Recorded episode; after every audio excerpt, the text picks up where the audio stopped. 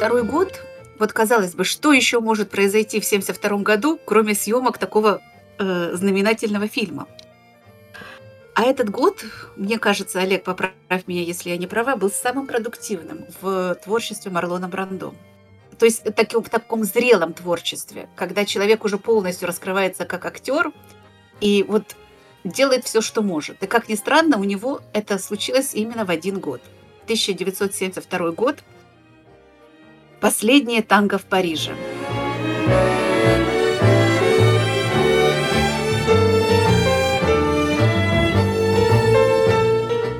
Этот фильм, который тоже все знают, совершенно другого э, духа, чем э, Крестный отец. И это тот фильм, который, в котором Брандо шокирует. Шокирует своей искренностью, своей беззащитностью. Ну и сам фильм шокирует своим сюжетом.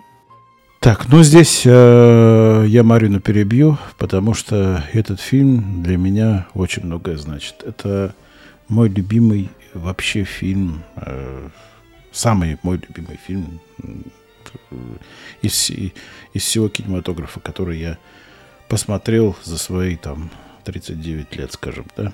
И лучше этого фильма, э, первый раз я его увидел, когда мне было 18, лучше этого фильма я ничего еще не увидел.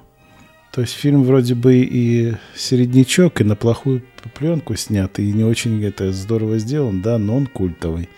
Все его вспоминают, все его цитируют все к нему обращаются. Э, сцены из этого фильма очень много раз копировали в мировом кинематографе. Э, много, э, этот фильм на цитаты разошелся. Именно на цитаты не на, на ходы, которые использовал Бертаучи. Ну да. И запоминающиеся сцены там, они просто через каждые там пять минут. Каждая сцена запоминается, и это вообще этот фильм это, как набор сцен, э, потому что он так и снят. На набор сцен каких-то зарисовок. То есть там нет какого-то там серьезного повествования, там ну, это надо смотреть. Кто не смотрел, ребята, я знаю, молодежь э, вообще не смотрит. я уже из, из подкаста в подкаст устал уже вставлять эту вставочку, что там Э, значит, один из посетителей нашей комнаты в Клабхаусе долго нас слушал с Иваном сказал, вы кинематографисты? Мы сказали, да. Он говорит, да что вы сняли? Меня спрашивают. Я говорю, ну, последняя танго в Париже, неплохая работа. Он говорит, хорошо, я сейчас загуглю. Вот. Ну и первое, что он увидел, когда загуглил, эротический да. фильм. Ой, видимо, он тебя зауважал. Да, кстати, я не знаю, где это пишут эротический, но в общем, давай ближе к фильму, ладно. Э, Бертолуччи. Бертолуччи 33 года.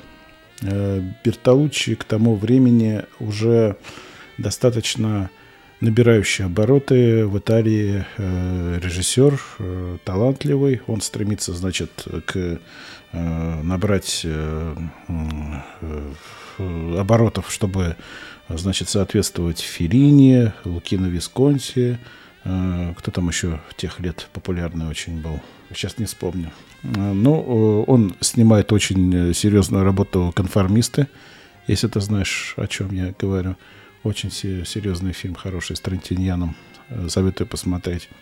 Вот. И Бертаучи начинает искать актера для этого фильма. Он сразу понимает, что не каждый на это согласится, но ему нужна звезда.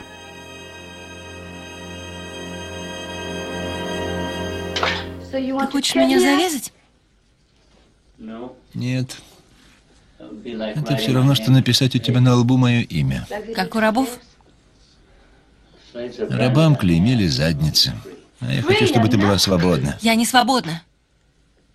Хочешь знать, что я... Почему ты ничего не хочешь обо мне знать? Ну да, ты ненавидишь женщин.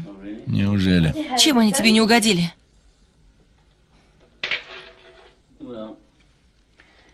Они либо делают вид, что знают меня, либо делают вид, что я их не знаю. И то, и другое скучно. Ну и первым делом он предлагает э, сниматься в главной роли Жанну Луи Трентиньяну, тот, который у него ранее снимался в «Конформистах». Трентинен все это читает и говорит, что это слишком для него эротично. Вот, и очень переживает, что в откровенных сценах он будет смотреться ну, не, не самым лучшим образом. Вот, он предлагает э, Жан-Поля Бельмондо. Вот. А Бертолуччи обращается э, к Жан-Полю Бельмондо, но тут даже не отвечает ему на его просьбы. А, и Бертолуччи э, делает последний ход, э, обращается к великому, великой звезде французского кино Алену Делону. Ален Делон как эм, прагматичный и такой человек со сложным характером, Э, сначала отказывается, потом долго думает и все-таки э, перезванивает э, Бертолуччи и предлагает э, свое участие в этом фильме в качестве главного актера, э, но э, с, в то же время предлагает э, заниматься продюсированием этого фильма.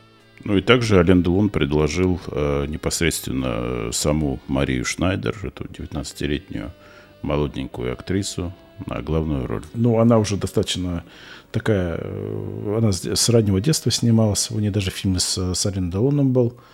А, то есть э, э, она согласилась. Хотя это единственная ее работа, где она снималась обнаженной. Вот. Но горе она хлебнула, конечно, с этим фильмом. Я думаю, она очень пожалела, что в ее жизни был этот фильм. Вот. Та, та натура очень утонченная оказалась, э, с очень подвижной психикой э, дама. Ну и, в принципе, все это ее сгубило потом в будущем. Алкоголь, наркотики и ранний уход. Депрессия и ранний уход. Ну и по поводу продюсирования, э, Бертолуччи, конечно, был молодой, э, но э, прагматичный режиссер – и от, э, от участия в качестве продюсера Алена Делона он, естественно, отказался. И позвал своего действующего продюсера, обратился к своему действующему продюсеру э, Альберту Гримальди. Очень э, в итальянских кругах известная личность в то время.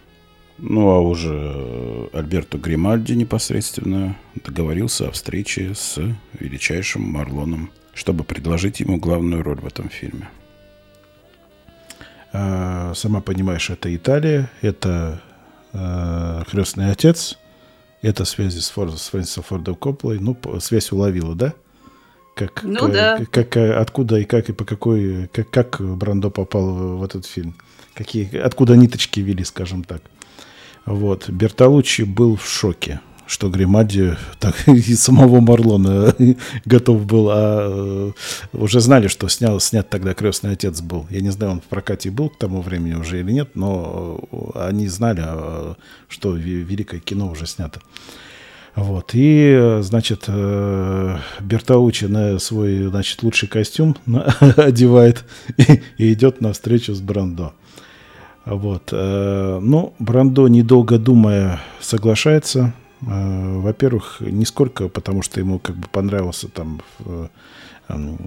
сценарий или что-то. Я сценарий он, скорее всего, и не читал, я уверен в этом.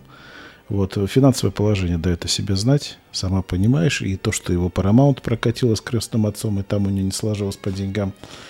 А он соглашается на работу. Мне кажется, Брандо э, но будучи таким великим актером, а, мне кажется, он принял вызов в некотором роде, потому что вот видишь, что нормальный здоровый человек э, сказал, прочитав сценарий.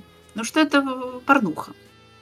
Вот. А Брандо, видимо, принял вызов. Как сделать так, чтобы это было что-то совсем другое?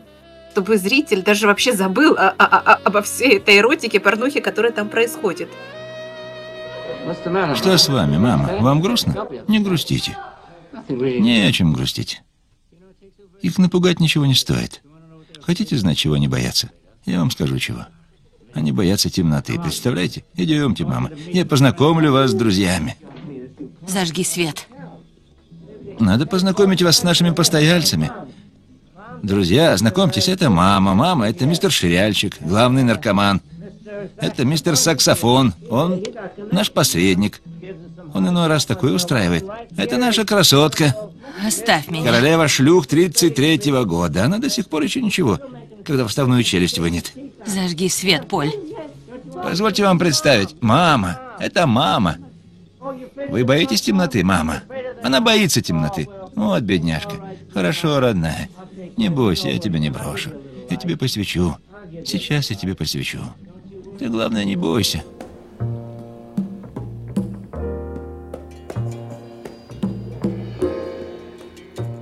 Это безусловно, это безусловно, это фильм одного актера.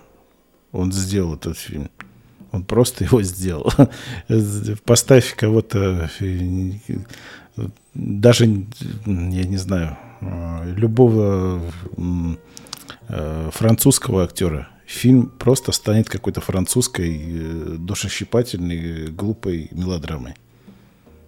Это сто процентов. Но Брандо действительно он э, погрузился в этот фильм, э, ему стало интересно в какой-то момент. Э, еще раз повторюсь, финансовое состояние его было ужасное, кредиторы его трясли без конца за долги, банки требовали проценты за приобретенный остров. Вот. Э, предложение Бертаучи для него стало, значит, спасательным кругом. Э, пусть как бы и это были не те бабки, к которым артист привык, но после выхода фильма Бранто, как сказали потом, обрел семью и последнюю в карьере премию «Оскар» за лучшую мужскую роль.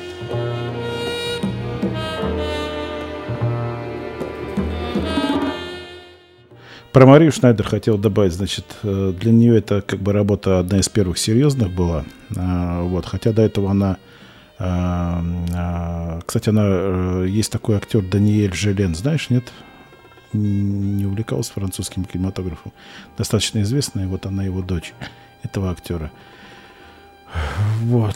Э, много лет спустя она скажет про этот фильм, что сожалела о своем решении сниматься у Бертауча с самого начала. То есть она понимала, что куда-то не туда она вступила. Но все равно, как говорится, знаешь, в молодом возрасте не задумываешься о последствиях. Вот идешь вперед, на все соглашаешься, ну и она пожалела в итоге.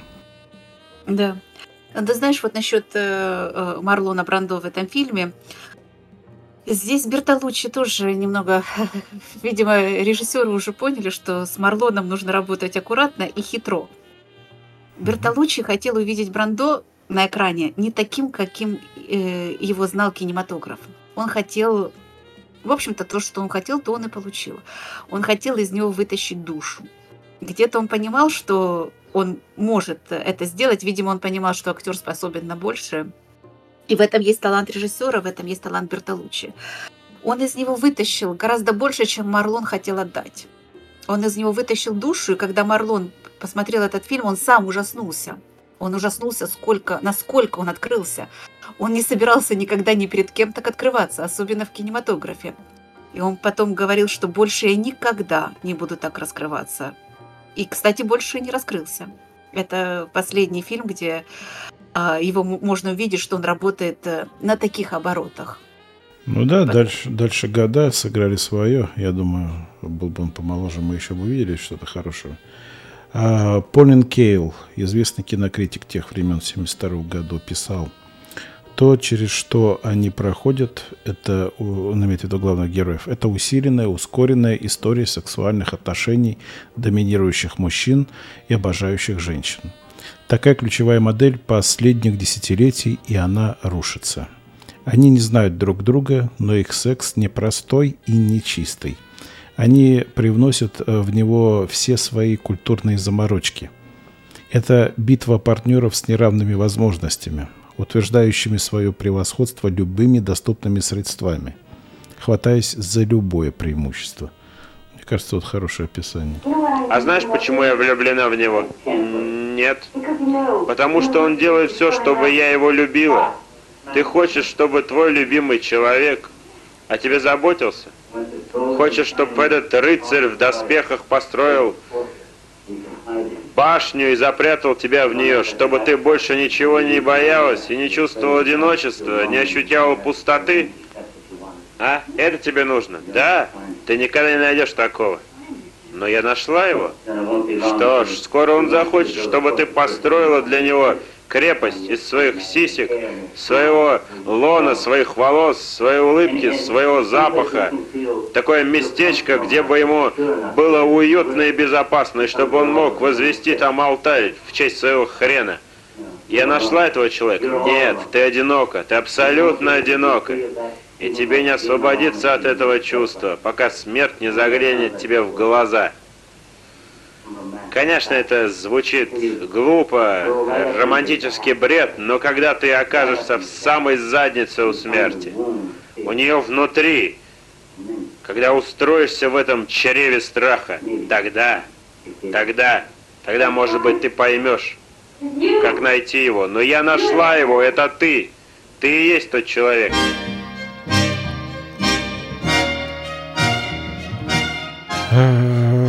Эти съемки дались большой кровью всем участникам э, процесса. Марлон Барандо был не просто одним из лучших актеров своего времени, но э, одним из самых капризных. Ровно 18.00 каждый будний день ни минуты позже он просто взял, брал и уходил со съемочной площадки, площадки, ни с кем не прощаясь. Приходил не здороваясь. Суббота-воскресенье – это табу на работу. Его не было на съемочной площадке. Э, это при том, что он э, текст не мог выучить. То есть нетрудно представить себе, как тематическое мычание звезды в кадре бесило э, маленькую молодую Марию Шнайдер. Вот.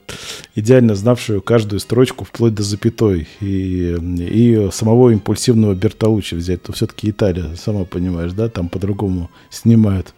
Вот. Никому не интересно наблюдать за мямлющим э, Брандо, который пытается уловить где-то там внутри своей души какой-то момент и начинает после там 20-минутной репетиции выдавать что-то, да?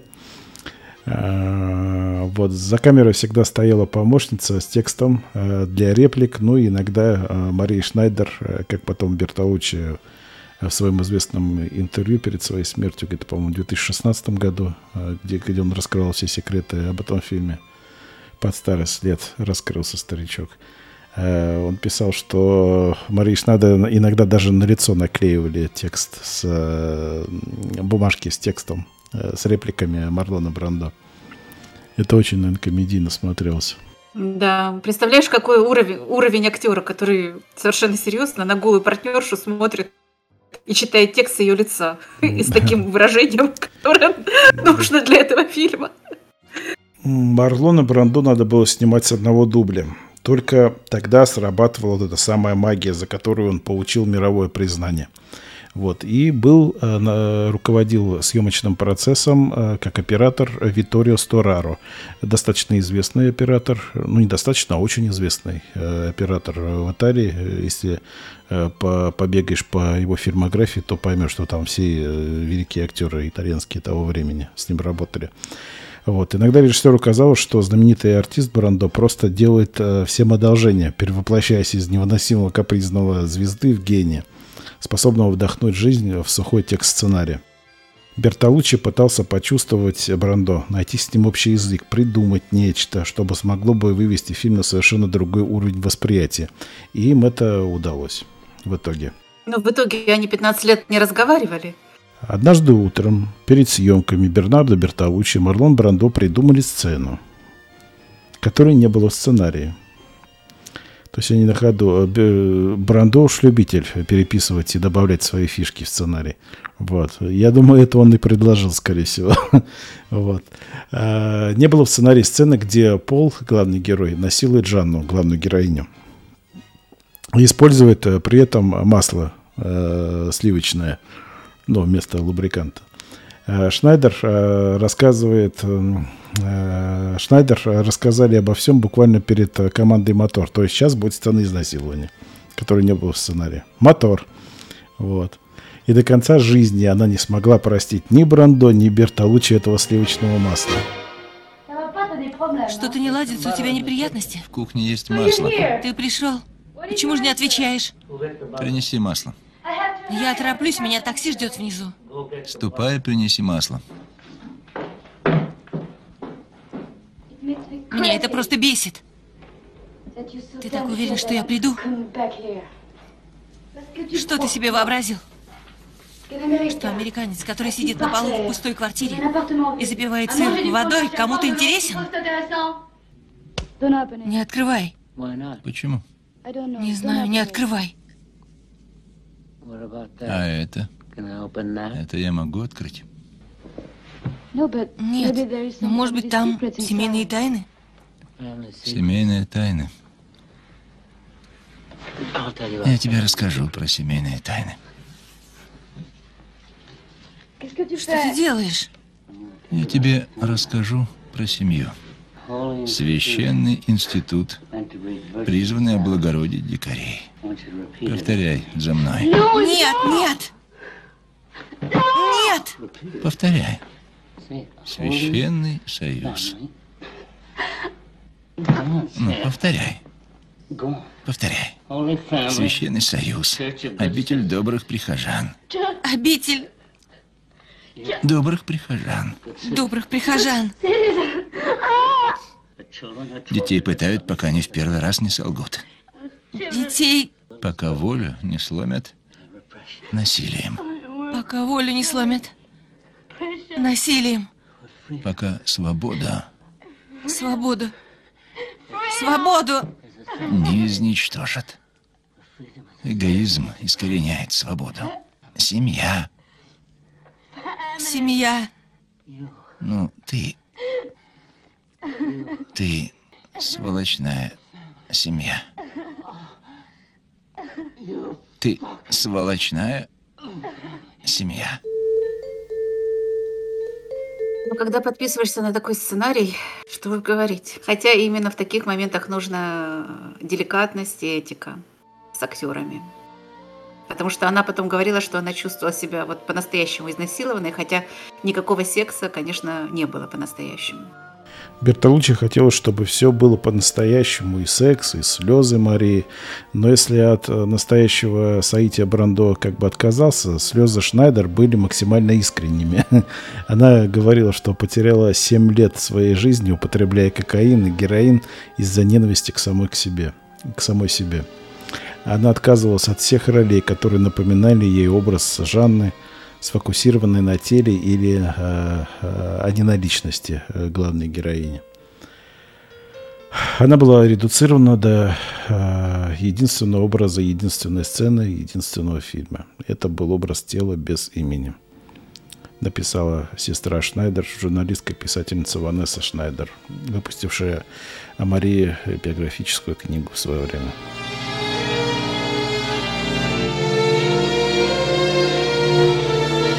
В этой книге подробно описывался первый и самый ужасный для Марии показ э, последнего танго в Париже. По словам писательницы, после сеанса зрители, смущаясь, проходили мимо актрисы, делали вид, что они не видят не узнают ее. Только актриса Джин Сиберг, немало пострадавшая за свою активную политическую позицию э, в кинематографе, обняла ее и сказала, что нужно держаться. После официального выхода картины на Шнайдер просто обрушился, обрушилось колоссальное внимание журналистов. Вот. И по поводу масла очень отличный был ответ ее. Э, э, в ответ на вопрос о сливочном масле Мария пыталась иронизировать и всегда говорила, что теперь она предпочитает только оливковое. Спустя несколько лет после премьеры на фестивале в Токио Мария случайно столкнулась с Бертолуччи, вежливые японцы захотели устроить в их честь прием, но Шнайдер отказался и процитировал свою последнюю реплику из фильма «Я не знаю этого человека». Я чувствовал, я чувствовал себя униженной. Помнишь, да, это там э, фраза была? Я не знаю этого человека. Я чувствовал себя униженной и, честно говоря, немного изнасилованной как Марлоном, так и Бертолуччи. После этой сцены Марлон не утешил меня и даже не извинился. Э, вот Шнайдер это очень э, сильно задело, и даже спустя 10 лет после выхода фильма она об этом писала. Именно вот так вот, как я сейчас процитировал. Э, я хочу... Э, ну, давай сначала обсудим, что у нас Брандо, его... Бертолуччи его изнасиловал морально, скажем так, да, как актера в этом фильме. Ты уже об этом да. говорила, что он просто как выжатый лимон и зарекся просто раскрываться дальше.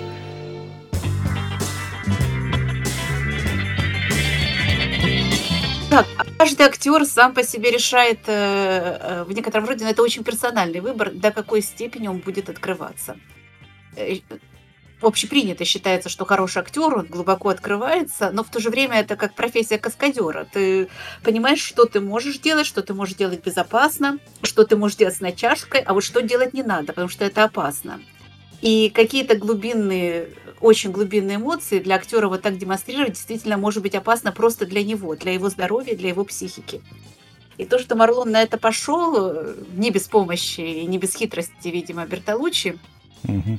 Ну вот это, а, с одной стороны, показывает уровень его таланта и гениальности, а с другой, ну все, это действительно очень неприятный момент, когда из тебя вытащили гораздо больше, чем ты хотел выкрали, выкрали твою внутренность. Да, э, лично мое мнение от себя хочу добавить. Если бы, конечно, Бертолуччи был чуточку постарше, да хотя он и в старшем возрасте снимал, знаешь, э, э, скажем так, в, ча в, час, в части визуала и как бы не, не особо... У него гениальные, хорошие фильмы, но в части визуала, конечно, он слабоват в, это, в этом плане.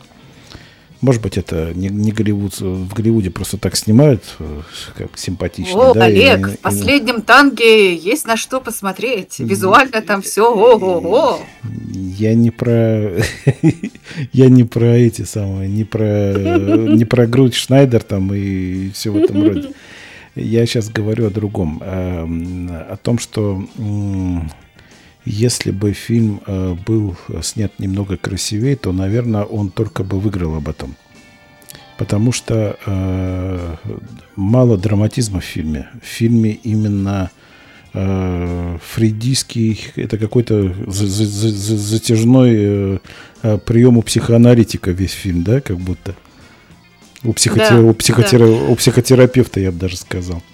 И... Но ты понимаешь, если бы такое делать красиво, это как бы было бы как-то, ну, непонятно, ведь это все, оно такое немножко болезненное, и, может быть, отсутствие вот этой самой красоты операторской, о которой ты mm-hmm. говоришь, может быть, это и играло на фильм.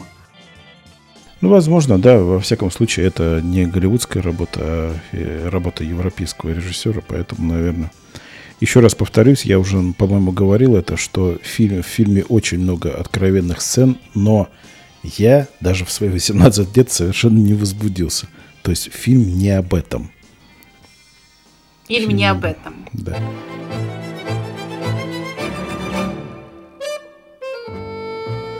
Это опять я. Все кончено. Конечно, и снова начинается. Что начинается? Я уже ничего не понимаю. А что тут понимать? Мы ушли из квартиры и начинаем заново с любовью и всем таким прочим. Прочим? Ну да, послушай, мне 45, я вдовец, у меня свой отель, немного в упадке, но не так, чтоб совсем трущоба. Э, я жил в надежде на случай, женился, и моя жена покончила с собой.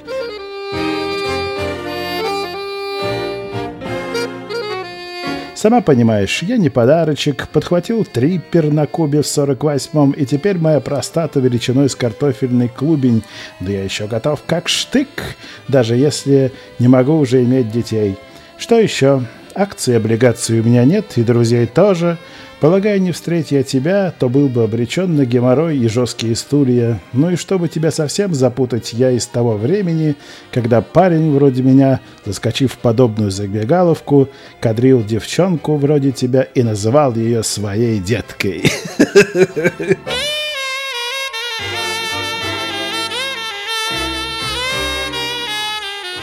Олег, ты даже его интонации копируешь, и даже чувствуется, слышу его интонации.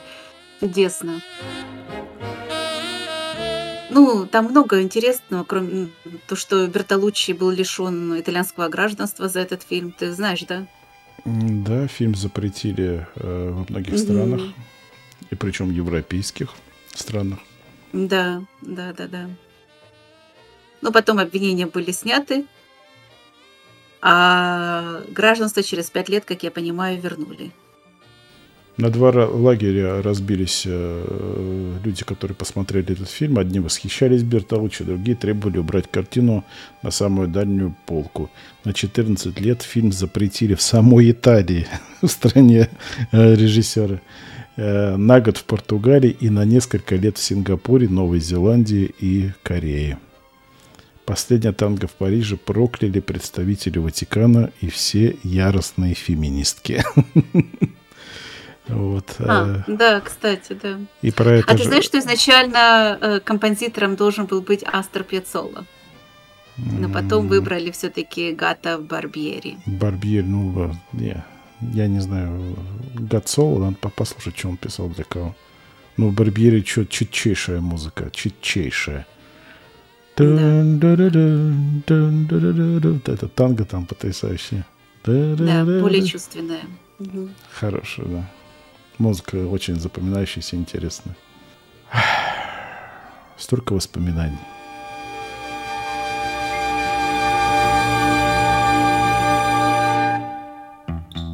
Кстати, вот э, что интересно, после последнего танга в Париже э, в киноработах, киносъемках идет э, некий перерыв.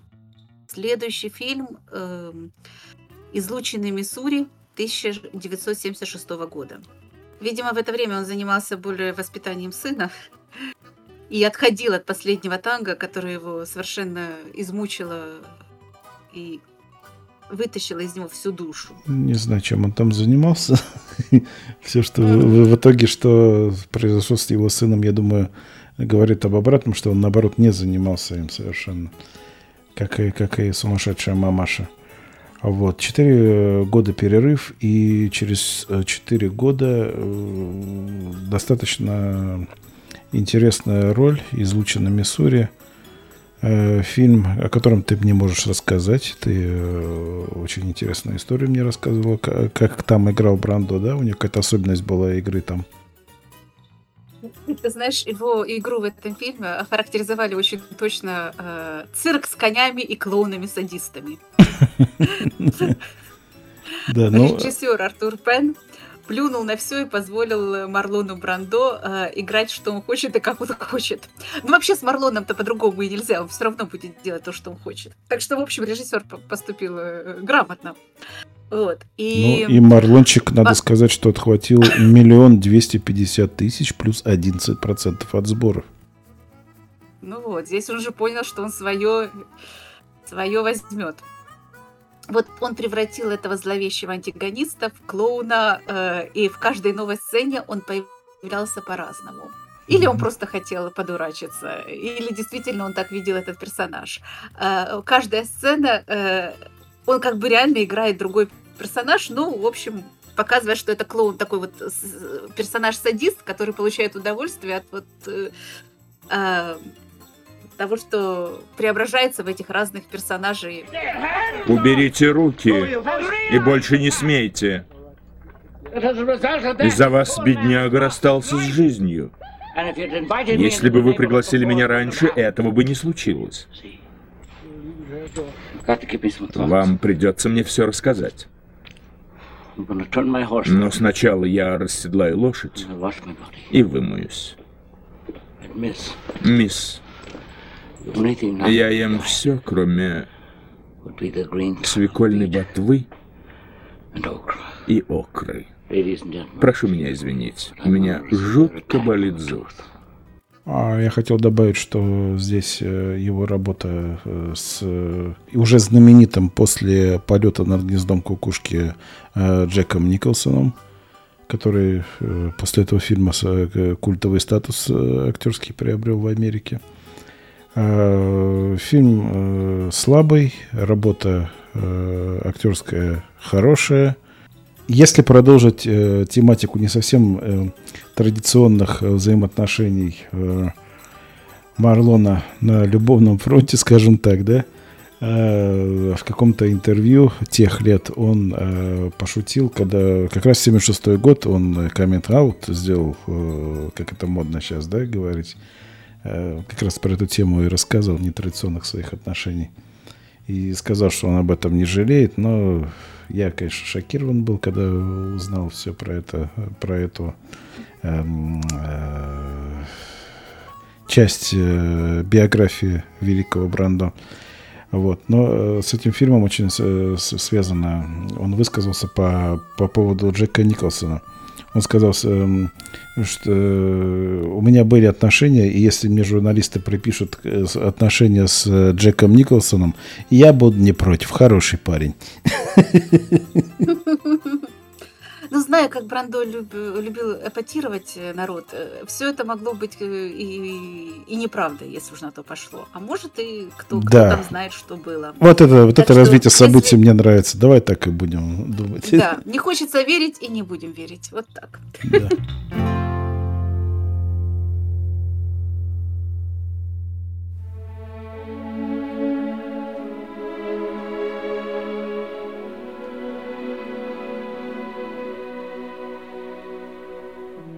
Но наступает 1978 год, и Брандо понимает, что надо продавать марку Марлон Брандо, надо делать на ней деньги.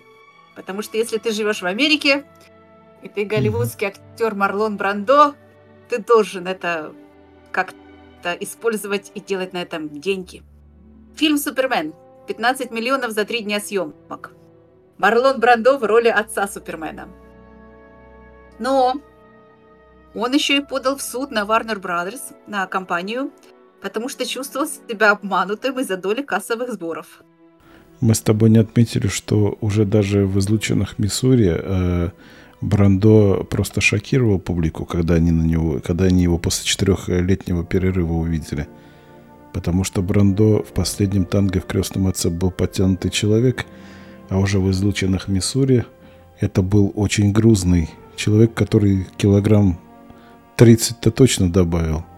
А в Супермене он уже был уже еле помещался в, в объектив телекамеры, скажем так, да? А вот, кстати, интересно, что после такого чувственного фильма, как «Последний танго в Париже», актер набирает очень много веса. Да, я, я думаю, что фрейдисты тут, э, им будет где покопаться. Да, и происходит такая физическая трансформация из секс-символа в сильного, энергичного, но уже не совсем секс-символа э, Голливуда. Это уже взрослый человек. Э, сколько ему было тогда? 24 года на рождения. Ему уже глубоко за 50. Ну, знаешь, многие за 50 еще тоже в замечательной форме и те же секс-символы. Ты меня не помнишь. Я Джор Эл. Я твой отец. Тебе исполнилось 18 лет по земному времени. А это значит, что я умер тысячи земных лет назад.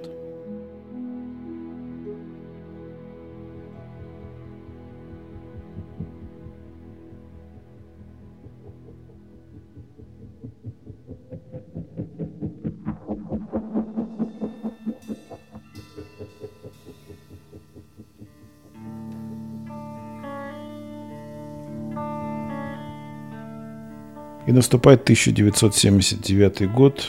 Э, Брандо вписывается в авантюру, которую затеял э, э, Фрэнсис Форд Коппола. Очередную свою авантюру, очередную экспедицию дорогостоящую, в которую он за собой увез и жену, и ребенка, если ты знаешь и читал историю создания этого фильма. Да а, он дом заложил, если я правильно помню. Да, он все заложил, и не один раз, по-моему. А, он наснимал кучу материала, все это потом монтировалось очень долго. И Брандо приехал на съемки этого фильма. This is the end, beautiful friend. То, что увидел э, Фрэнсис Форд Коппола, Я не знаю, как он это пережил. Это знаешь, как эта картина «Сюрприз!» Да, да, то есть... Э, то есть человек э, там в таком стрессе находится, да, у него срываются съемки, на него там в суд компания подает, он уже не знает, что делать, сворачиваться, и актеры ему уже не верят. А с э, Мартином Шином э, э, случается сердечный приступ на съемках этого фильма, если ты не знаешь об этом. Да, э, да. Он Но съемки прорывает. Сердечный приступ мог случиться с самим Копполой, когда он увидел то, кто к нему приехал. Да, то есть пройдя через все эти преграды, приезжает Брандон и Брандо и просто добивает Копполу своим внешним видом. В 1964-м он вернулся из Вьетнама, где был в составе экспертной группы. И тут все началось. Его рапорт Верховному командованию лично Линдону Джонсону был засекречен. Они словно не поняли, что он пытался сказать им. В следующие несколько месяцев он подает три прошения о переводе в десантные войска Форт Беннинг. И в итоге его переводят. Десантные войска. Ему было 38 лет. Зачем ему это понадобилось?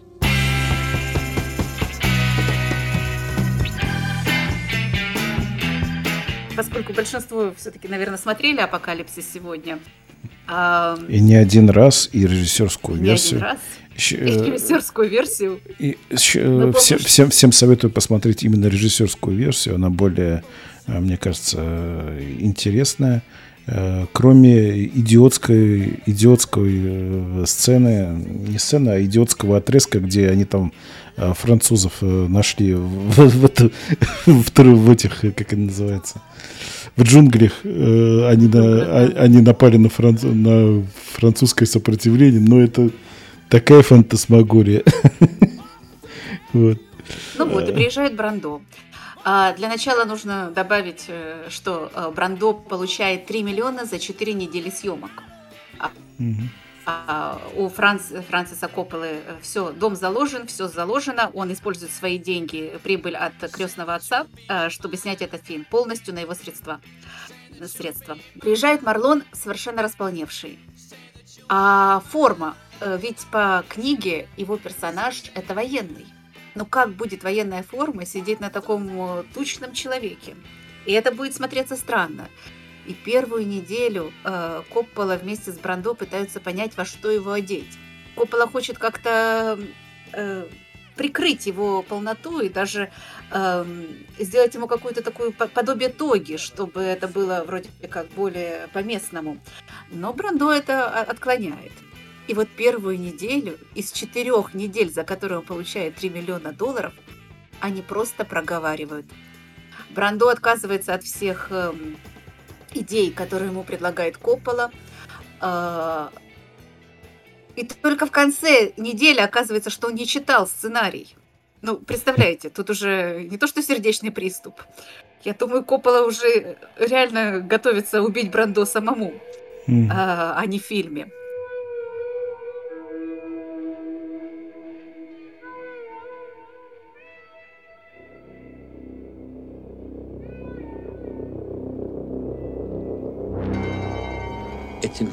Словами невозможно передать значение слова «ужас» для того, кто ни разу с этим не сталкивался. Ужас. У ужаса есть лицо. И ты должен подружиться с ужасом. Ужас и моральный террор — твои самые близкие друзья. Иначе они твои враги. Самые страшные из твоих врагов. Но талантливый актер, талантливый человек все-таки талантлив во всем. И э, в последний день пос- э, этой первой недели он бреется на лысо, он все-таки прочитал за ночь сценарий, он понял, что все, что предлагал ему Коппола, имеет смысл, и э, он вливается в процесс съемок, он, он чувствует вот эту вот идею со светотенью. Это, э, как я понимаю, была его идея. Он чувствует этот персонаж настолько глубоко, и как его лицо выходит из этой тени, и как он вот прям выползает из этой тени, и как он говорит, а, э, эти кадры знают все. Угу. Марина, прости, я тут же добавлю, а ты, наверное, этого не знаешь. А, это его идея была сниматься в темноте, чтобы половина лица освещалась, половина э, была в темноте, чтобы он понимал, что надо скрыть всю эту полноту и все, ну, эту полноту надо было скрыть. но да. ты не знаешь, наверное, кто оператор этого фильма? Что он уже а... общий язык нашел с этим человеком за 7 лет до э, съемок э, «Апокалипсис сегодня». Это тот же самый знаменитый Виторио Стораро, который снимал его в «Последнем танго», который был оператором «Последнего танго». Значит, у него он в кадр все-таки как-то влезал. Да. Но э, что, еще, э, что они сделали, чтобы скрыть его полноту, они наняли дублера, который был очень высоким и тоже полным. И тогда, если его показывали э, высоким человеком, и тогда полнота это играла, в общем, ну, более гармонично это все выглядело. Угу.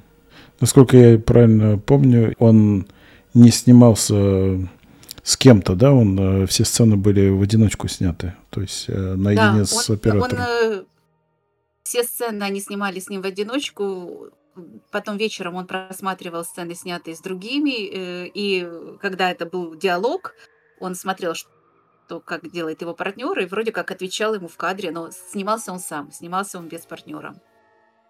Да, ну таких, ну, там, да. ну таких, сцен, таких сцен было там мало в фильме. И в основном они все попали в режиссерскую версию.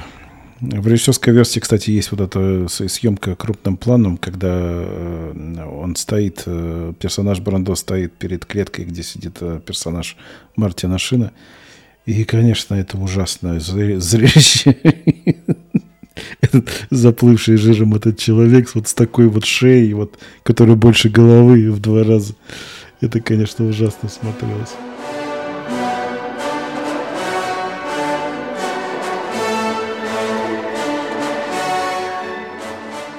Культовое кино, культовое, да. Оно однозначно культовое, и фильм э, получил в 79 году «Золотую пальмовую ветвь». А... Да, ну скромные заработки Брандо э, после всех э, процентов э, э, это 9 миллионов. Угу. Э, все вместе, то есть 3 миллиона за съемки, и потом 10 от театральных прогонов и 10 от телевизионных показов. Так что 9 миллионов. Скромно да. и со вкусом. И да, если о деньгах, то всего лишь 6 миллионов всего лишь э, потратил Брандо, вот, Бранд, потратил э, Коппола, когда снимал «Крестного отца». Ну, да, это 70-е годы, и это как бы 6 миллионов. Сейчас это больше, да? Но все равно э, в 79 году он потратил 31,5 миллион. То есть это колоссальные деньжище по тем временам. Но и продукт э, получился, конечно, потрясающим, я еще раз говорю. Советую всем посмотреть режиссерскую версию, кроме французской вставки. В этом фильме сошлось все, э, культовость э, этого фильма и даже музыка здесь культовая. Помнишь, потрясающая заглавная тема, которая через весь фильм проходит? Это да. The, End, uh, The Doors. Можно вечно об этом фильме рассказывать. И Мартин Шин, который себя до сердечного приступа довел. И его роль, э, и его сцена, где он там вначале в пьяном состоянии э, разбивает себе руку в кровь, когда бьет в зеркало. Ладно, не будем это сам. У нас, у нас Брандо на повестке дня. Помнишь самую знаменитую фразу из этого фильма? Этот человек совершенно здоров. Его душа сошла с ума. Как это точно и страшно.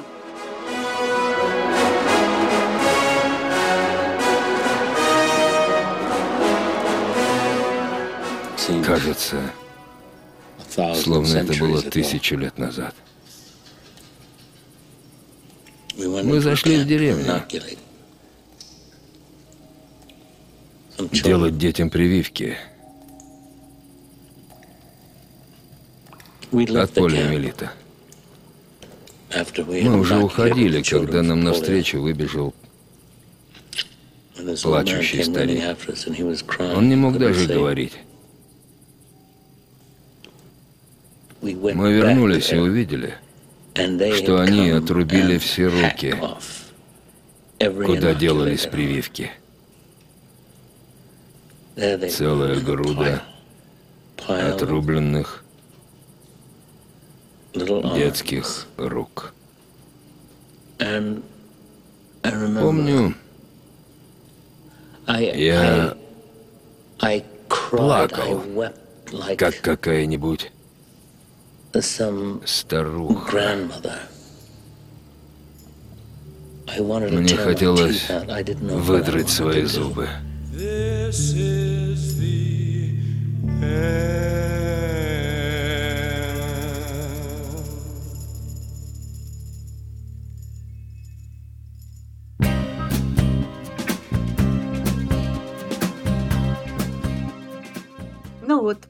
и мы входим в 1980 год. Брандо гордо объявляет о своем уходе из кино. Но, как, как мы знаем, что это говорят, русский прощается и не уходит, англичанин уходит не прощаясь, да? Угу. Видимо, в этом смысле Брандо был э, более русский, чем англичанин. Хоть он и говорит, что он уходит, никуда он не уходит. А, хотя действительно есть перерыв, значительную часть времени он проводит на Таити. Угу. Там у него, как мы уже говорили раньше, свой гарем, там у него планы построить э, гостиницу. Как-то вот они не суждено им было сбыться. Да, но перед тем, как э, замолч, замолчать э, в кинематографическом смысле на 9 лет, Марлон успевает в 80-м году сняться в фильме «Формула». Что стало с той Америкой, которую я знал и любил? Господи, мы запускаем ракеты, чтобы пролезть в задницу Юпитера. И снимаем детей в порнофильмах. Мы попираем законы Ньютона и Христа, а потом удивляемся, почему банда уродов с полотенцами на головах выпускает нам кишки. Слушайте, мне все равно, как вы их режете, мистер Кейн. У них есть нефть. И если они велят плясать чечетку, мы пляшем чечетку. А, что о фильме можно сказать? Фильм проходной, на мой взгляд. Брандо играет э, ну, прилично. И здесь э, Марлон а чем это особенно, особенность, э, значит, э, этого фильма, в чем заключается? Здесь Марлон применяет э, новые технические разработки того времени. Он своему герою делает его г- г- плохо слышащим. Я не знаю, было ли так и задумано по сценарию, или это, это Марлон предложил. Я уже сейчас ну, не погружался настолько, чтобы это выяснить. Вот. Но он в левое ухо вставляет себе слуховой... Э, по, по, по легенде фильма это слуховой аппарат. На самом деле это был микрофон, в который ему читали реплики, чтобы не расклеивать их по всей площадке. Он просто был на седьмом небе отчасти, когда э, есть известная сцена, где он специально э, идет и специально обращает зри- внимание зрителей на этот слуховой аппарат якобы и говорит в кадре. Итак, насколько я понял, вы служили в разведке Госдепартамента. Солидная работа. Не очень. Давайте пройдемся. Вы не против, если я пойду с этой стороны? Я глуховат, и с этой стороны у меня аппарат. Кино это очень смешно, конечно. А знаешь ли ты, Олег, что фильм был номинирован на антипремию «Золотая малина»? А, в четырех ну. категориях. Худшая режиссерская работа, худший фильм, худший сценарий и вуаля! Худшая мужская роль второго плана Марлон Брандо. Вот так.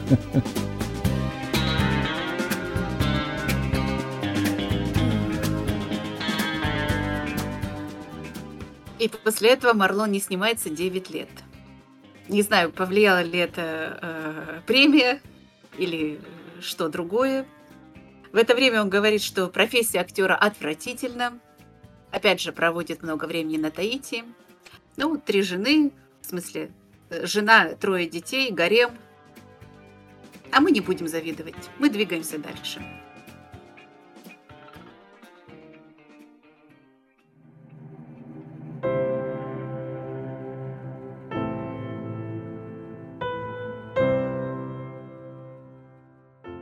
1988 год. Мария, э, Кристина Мария Руис. Это его экономка, гватемальская женщина, которая работала у него домработницей. И в то же время э, гражданская жена, с которой роман его длился долгих 14 лет, до 2002 года. То есть почти до э, его смерти. Умер он в 2004. Вот, у них э, трое детей. И, э, в общем, если так посмотреть, э, относился он к ней хорошо, купил ей дом за 400 тысяч долларов, э, купил ей Мерседес. Но, несмотря на это, в 2002 году Мария Кристина Почему я хочу все время назвать Мария Кристина? Она Кристина Мария. Кристина Мария Руис подала на него судебный иск на 100 миллионов долларов. Выплатил он их или нет, э, остается загадкой. Как-то дело было урегулировано, видимо, пошли на какой-то компромисс. А что она Наверное, хотела? 50. Что она хотела от него?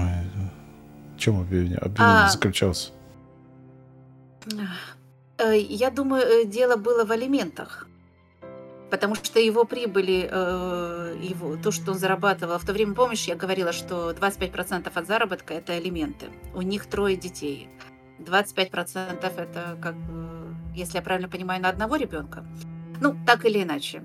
Э, Как-то дело урегулировали, свои миллионы э, Кристина Мария получила. Так она вправе была их требовать? Она же, они же не были официально э, расп- ну, замужем. Ну, И все, женаты. дети же есть, конечно, вправе. Да, абсолютно полностью имела право, но, видимо, они как-то урегулировали. И из детей Майлз Джонатан Брандо, Нина Присыла Брандо и Тимоти Гаан Брандо. Вот как. Ребята, рожайте детей, и ваша фамилия будет звучать по миру. Нет, ну она такая э, очень неприглядная женщина, да? Я так фо- фотографии, по-моему, видел в каком-то фильме. Да, наверное, ему просто уже приелись все эти голливудские звезды, или наоборот, уже время подошло, что... Да, но у, Марло, у Марлона за этот период надо ска- отме- отметить, что он полностью, то есть, э, собой не занимается. Он ест сколько хочет, у него просто зависимость э, от еды. А, Многие описывали и в, в его биографиях э, случаи, когда он жена, вот эта вот э, м, а, Кристина Руис, да, или как правильно я забыл, она, за, она запирала, Кристина а- Мария она вешала замок и э, цепь э, и замок на холодильник, на все холодильники в доме. Брандо брал фомку, взламывал, э, как бы друзья, кто- кто-то из его друзей в автобиографии, в биографии его писал, что э, когда я, говорит, к нему приходил утром, открывал, я говорю, «Бра- это, Марлон, ты не кушал? Нет, я ничего не ел, короче, я держался, открывали холодильник, и там огромная головка сыра, наполовину надкусанная, как будто какая-то гигантская, гигантская мышь откусила. Вот. Многие замечали, что э, он очень разленился, он мог часами лежать и ничего не делать, просто рассматривать э, муравьев э, на улице. И Джейн Фонда говорила, что один раз она пришла к нему в гости с мужем. Не знаю, какие у них были отношения раньше, там многие ходят сплетни. Но вот сейчас, в последние годы, она пришла к нему в гости, увидела каким другим человеком он стал, как он потерял какой-то внутренний стержень, как он перестал быть бойцом тем, кем он был раньше, и как он потерял, полностью потерял интерес к работе. Ну да, и в то время он начал увлекаться вот этими э, э, пленки, э, за- за- м, записями на, на диктофон, свою биографию он там занимался, писал. Э, И, и после этого в 2015 году вышел фильм, э, который э, при подготовке к этому, к нашему подкасту мы с тобой посмотрели, да? Где фильм составленный из его пленок. Да, Его- да, да, из, да. из- записи его голоса. Где он очень... Там километры пленки он наговорил за э, свою жизнь. О себе и о своей жизни. Твои глаза закрываются, Веки становятся тяжелыми. Просто подумай обо всем хорошем, что тебе нравится. Например, яблочный пирог или мороженое, пирожные и молоко. Но ты не должен есть их слишком часто.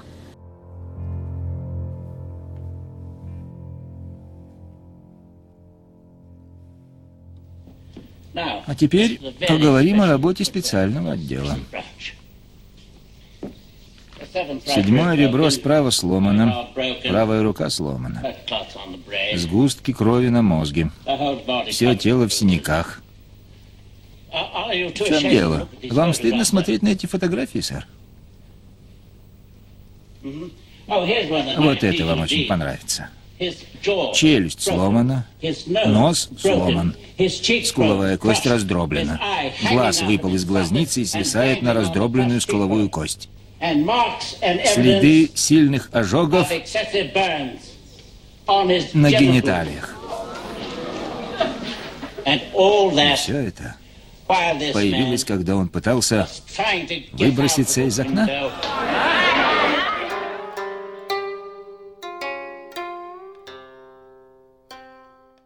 Восемьдесят девятый год сухой белый сезон, а тема расизма а, и, в общем, действительно а, Слабый фильм. Слабый фильм. Дональд Сазерленд и Сьюзен. Фи, фи, состав звездный, фильм слабый. Больше сказать нечего. Но Марлон э, номини... был номинирован на Оскар. Это уже роль второго плана, как я понимаю. Но он его, естественно, уже не получил. Хотя у фильма а, Марлон действительно все-таки получил одну награду. Это был кинофестиваль в Токио. И он получил э, лучшего актера за этот фильм.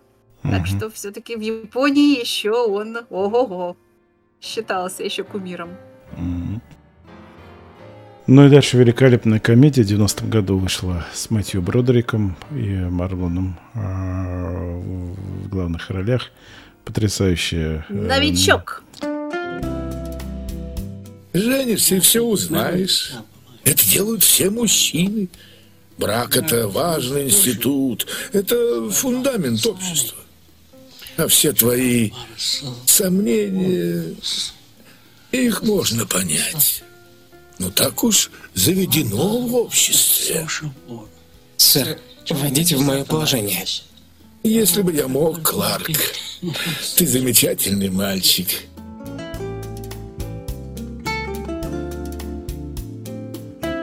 Да, комедия «Новичок».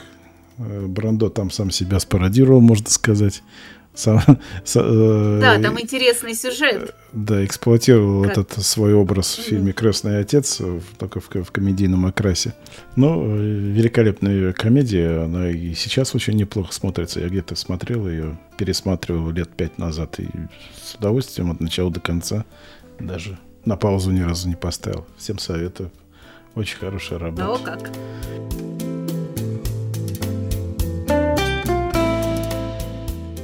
Движемся дальше. 1992 год. Христофор Колумб. История открытий.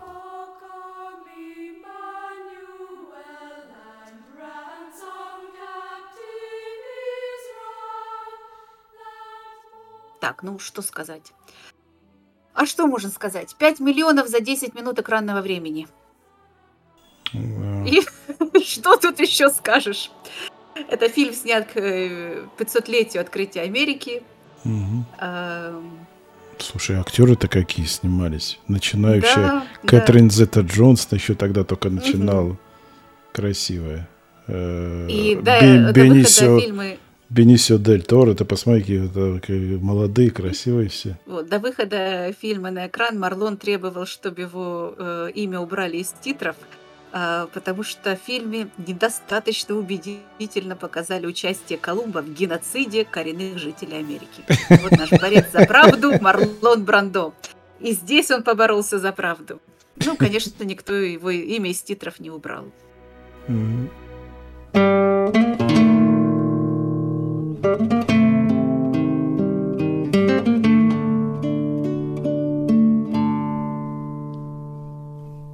Так, дальше движемся. Дальше, слушай, очень хорошая мелодрама. Э, Дон Жуан де Марко.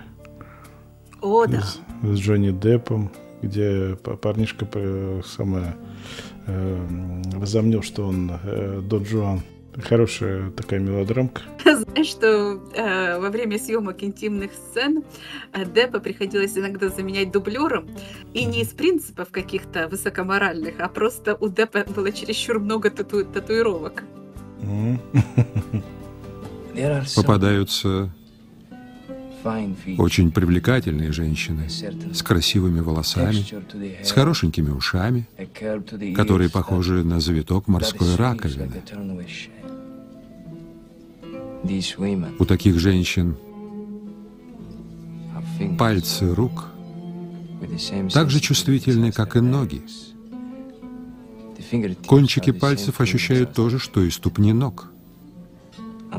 Когда ты дотрагиваешься до костяшек, это равносильно тому, что ты проводишь рукой по колену. А это нежная часть пальца Похоже, что ты гладишь ее по бедру.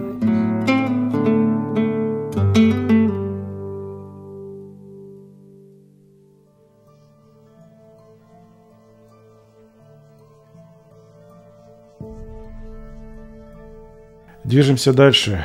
Э, ужаснейшая работа. Э, могу сказать э, не понаслышке, потому что я от начала до конца ее смотрел, даже как сейчас помню. По-моему, это был канал ТВ-1000, что ли. Это какой-то 2000, в каком, в 2001, что ли, году я смотрел. Ужаснейшая работа Марлона и Вэлла Килмера. Фильм называется «Остров доктора Морро». Э, да. Это ремейк попытались сделать э, известного фильма, который, по-моему, в 60-х годах, да, сняли?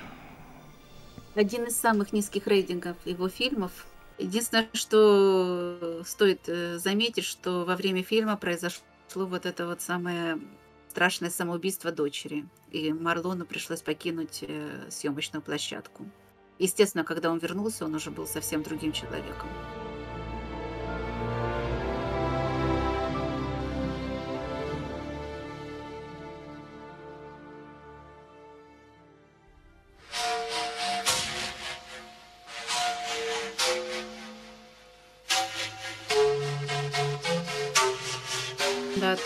1997 год.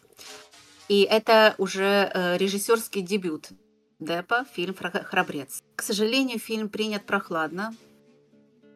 И режиссерский дебют Деппа не удался, хотя Депп обоготворяет, а, не то что обожествляет э, Брандо. Боготворит. И вот видишь, э, боготворит, да. Эм, готов ему платить любые деньги, чтобы он только появился у него в кадре. Хотя, в общем, история интересная. Безработный, отсидевший в тюрьме индеец по имени Рафаэль ищет работу, чтобы прокормить свою семью. Попадается на глаза к продюсеру фильма, в планах которого снять настоящее убийство, и предлагает ему сделку. Жестокая смерть за сумму 50 тысяч долларов. Хм. Что интересно, что эта лента так и не вышла в США. Да, ну почему? А, ну, потому что это история индейцев во всем да, этом роде. Да, да, да, да. да. Хм. Ну, то есть посмотреть ее, естественно, можно везде, но э, я думаю, она не вышла в кинотеатрах. Давай выпьем.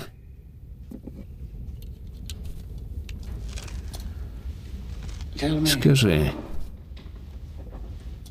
ты боишься смерти? А вы? Нет. Не сейчас. Нет, я не боюсь умереть. Мне кажется, смерть — это что-то вроде необходимой метаморфозы.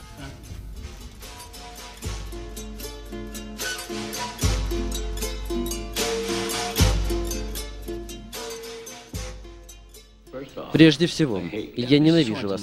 Мистер Соренсон, заткнись. Перебьешь меня еще раз, и я оторву тебе яйца и засуну их тебе в глотку. Простите. мои дочери, цветы моей жизни. А вы их сорвали. Если бы я мог, я бы прямо сейчас, я бы убил вас голыми руками. Веселый мужик, а? Да, веселый.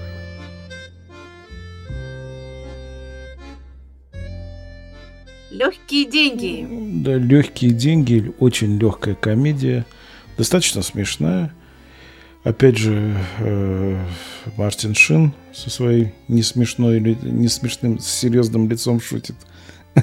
Ну, комедия, конечно, дурацкая, актерский состав потрясающий. И Чарли Шин там, и Мира Сарвина, э, дочка Пола Сарвина, известного режиссера, который ни одного гангстера сыграл в Голливуде. Марлон Брандо, Да. Дэвид Аркет, ну, семейка Аркетов, она там э, э, огромная просто. И все, и все достаточно известные, хорошие актеры. Как Но критики сказали, салат, сделанный из сатиры, иронии и черного юмора и заправленный необычным сюжетом. Да, да, да. Ну, звучит, кстати, достаточно притягательно.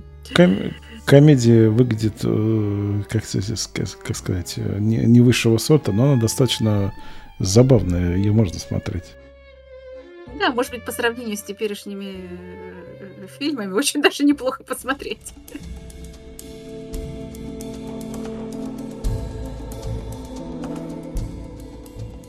Да, движемся дальше. 2001 год, и здесь... Замечательный фильм «Медвежатник». Да, великолепнейший фильм «Вескор».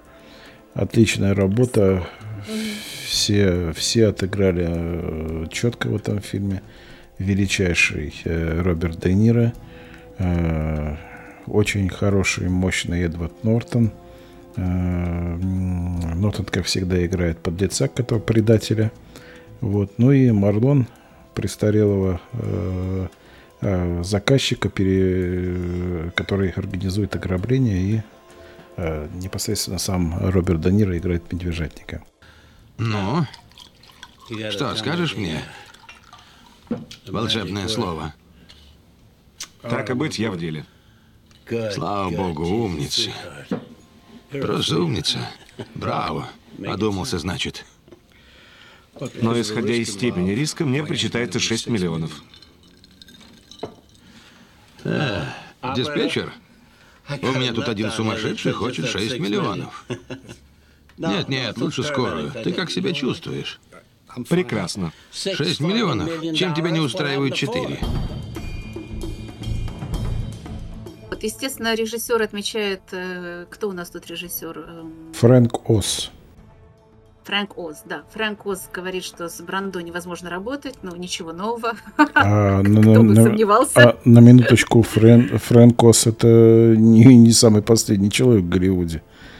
Это, Да, это человек, который отпетых мошенников снял, и братьев Блюз, и вообще это очень и известный режиссер э, на то Да, время. и он сообщает, что у Марло, у Марло, у Брандо по каждому вопросу э, есть свое мнение, он никого не хочет слушать, э, он часто не совсем в курсе, о чем вообще э, фильм, сценарий он не читал, и не собирается э, придерживаться линии повествовательной. Мгм. В общем, не без проблем, но фильм снимается.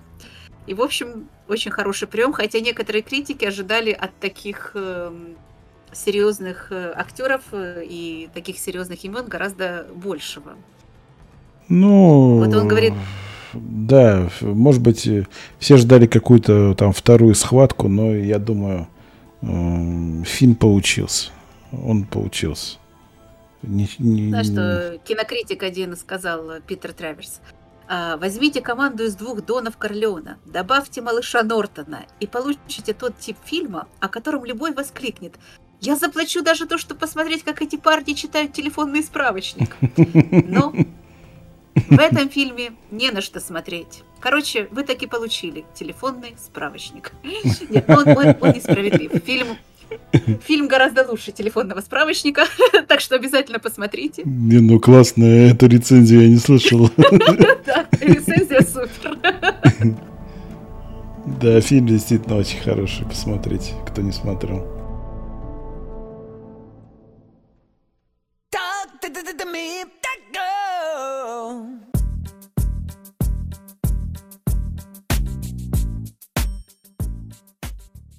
Ты потрясла мой мир.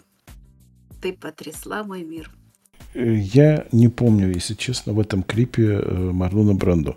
Придется его пересмотреть. Где, где он это там знаешь... снимался? Это, это Ты кли... не помнишь, потому что его там никто не помнит, его там почти нет.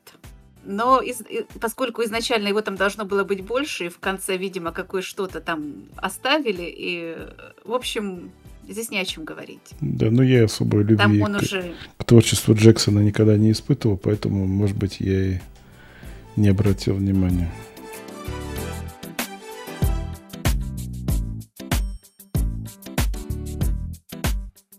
Так, э, что у нас? Супермен, Супермен 2?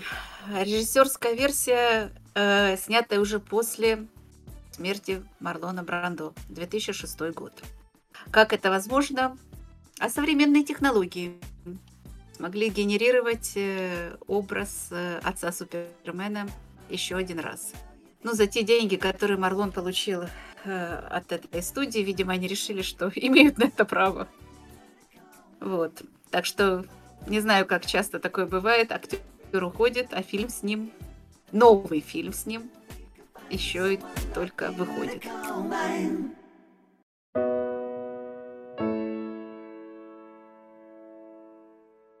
Может быть, поговорим о конце жизни Марлоном? У меня воспоминания такие о том, как э, Марлона Брандо. Вот 2004 э, год как раз – тогда на телевидении, на нашем, э, было популярно на MTV, эта программа шла, «Папарацци» называлась.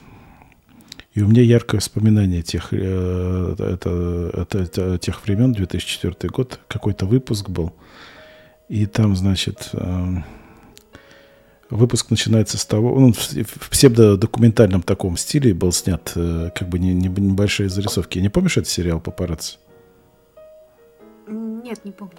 Э, суть такая, значит, э, э, офис, в офисе, значит, этот редактор раздает задание, папарацци уезжает на дела, потом приезжает, и они обсуждают то, что, то, что они там сделали. Все это в такой экшен, в, в таком экшен с экшен-эффектами, короче, в таком да, псевдодокументальном, ну, не псевдо, а в документальном стиле снят. Вот. И, э, значит, один, я никогда не забуду, значит, э, сцену, где э, редактор отчитывает одного из папарацци, говорит, ну это же старик, ему 80 лет, какого ты черта лезешь с камерой ему прямо в лицо? Ты надо было проявить уважение, хотя бы снимать на расстоянии.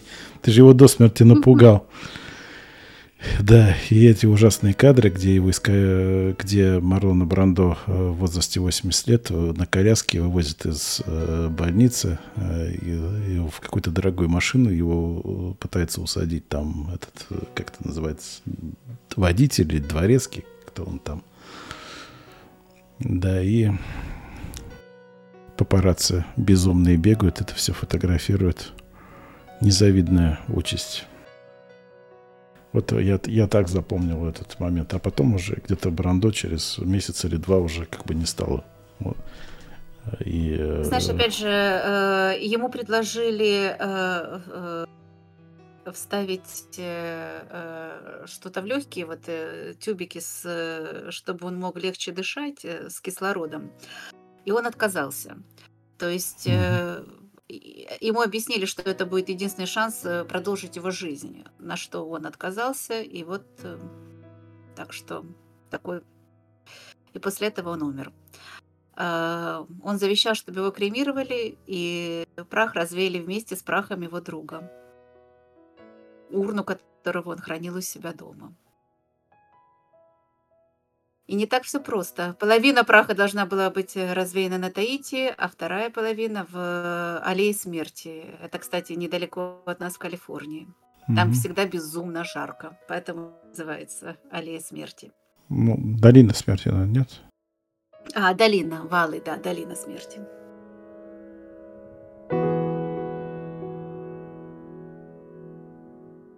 Ему звезду когда дали? При жизни или после? На э, аллее Голливудской? А, на аллее Гол... при жизни, конечно, при, при жизни. жизни. Да. Вот, и э, лучшим другом во всех источниках пишут, лучшим единственным другом Брандо остался Джек Николсон. Вот, когда Брандо не стало, Джек Николсон сказал, с его смертью все резко изменилось.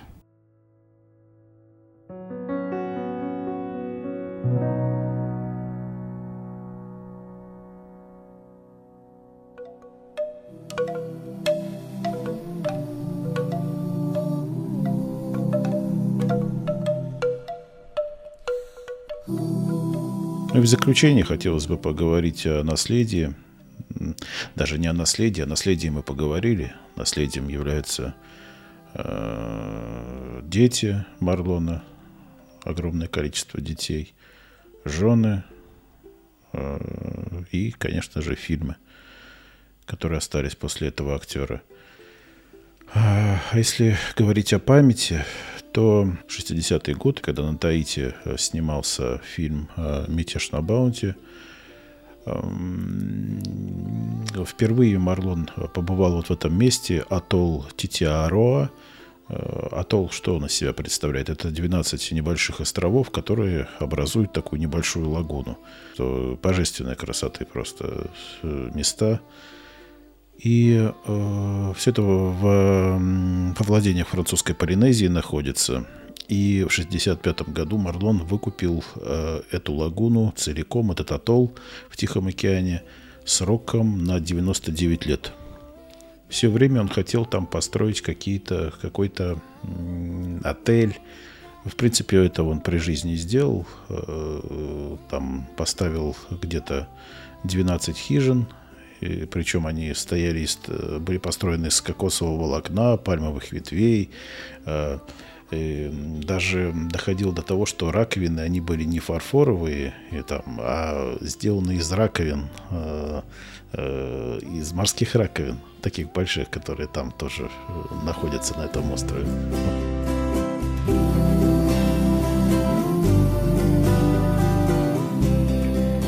Брандо был всегда одержим оставить первозданной э, ту природу э, в таком виде, в котором он ее застал, скажем так, да. А, эти хижины э, ставились специально в центре острова, а не около берега, чтобы не мешать черепахам там плодиться. Память, память, какая память осталась? После смерти Марлона в 2004 году Атолл перешел эм, наследником актера, но через год они его продали Ричарду Бейли, который а, как его последователь э, продолжал сохранять э, природу острова и превратил, э, значит, вот этот, эту лагуну в эко-люксовый отель, значит, где все вплоть там до батарей, которые там в, в номерах для обогрева, они сделаны из э, перерабатываемого материала. А, на остров можно добраться только э, самолетом э, частным. Ни в коем случае не запрещены все перемещения по воде, чтобы не загрязнить ни в коем случае э, на воду и экосистему вокруг острова.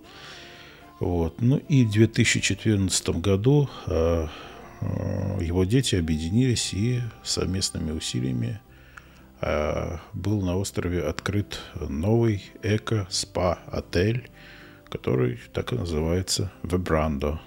Очень дорогущий отель, чтобы там провести ночь. Э, самый дешевый номер в не сезон стоит 3000 евро. Такой пансион был открыт, и э, он, видимо, пользуется популярностью, потому что он до сих пор существует и процветает, скажем так. Дело Марлона живет одним словом.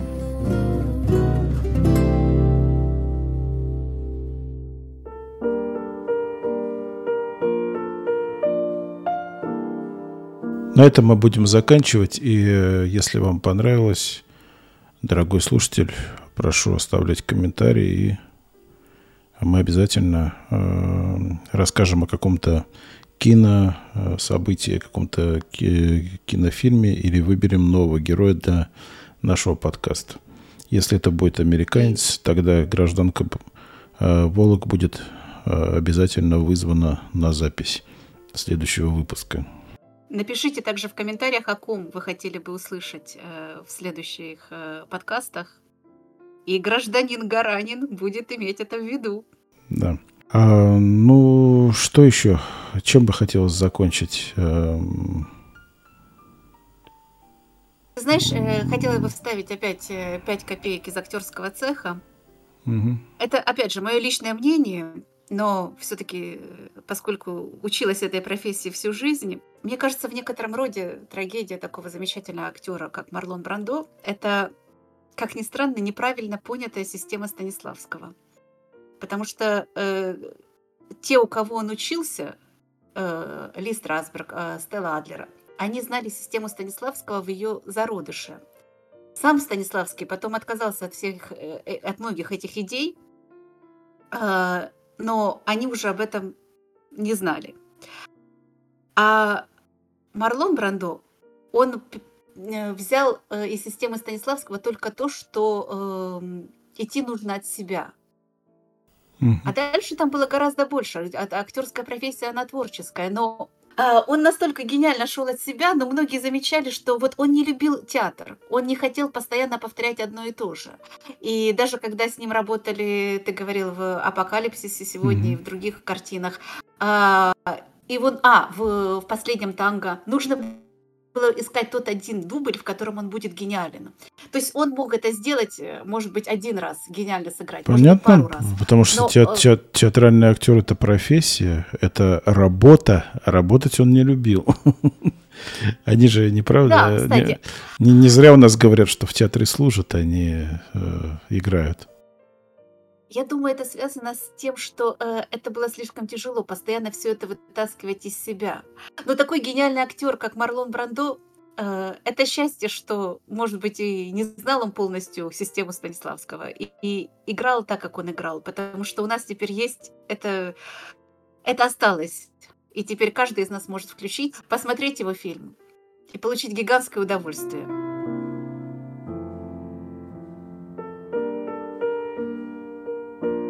Однажды после выхода фильма «Апокалипсис сегодня» по телевидению было редчайшее интервью с Марлоном Брандо, которое приоткрыло одну возможную причину его глупого, в кавычках, э, выбора ролей. Во время интервью Брандо явно э, тяготился похвалами, которыми одаривала его журналистка. И, наконец, она не выдержала его самоуничижения и воскликнула «Мистер Брандо, да вы хоть знаете, что вы гений. Лицо актера просто потемнело, и он сказал, гений? Моцарт гений. Микеланджело гений. Что ж вы разбрасываетесь такими словами? Может быть, Брандо боялся браться за текст, созданный гениями, поэтому так много неудачных ролей.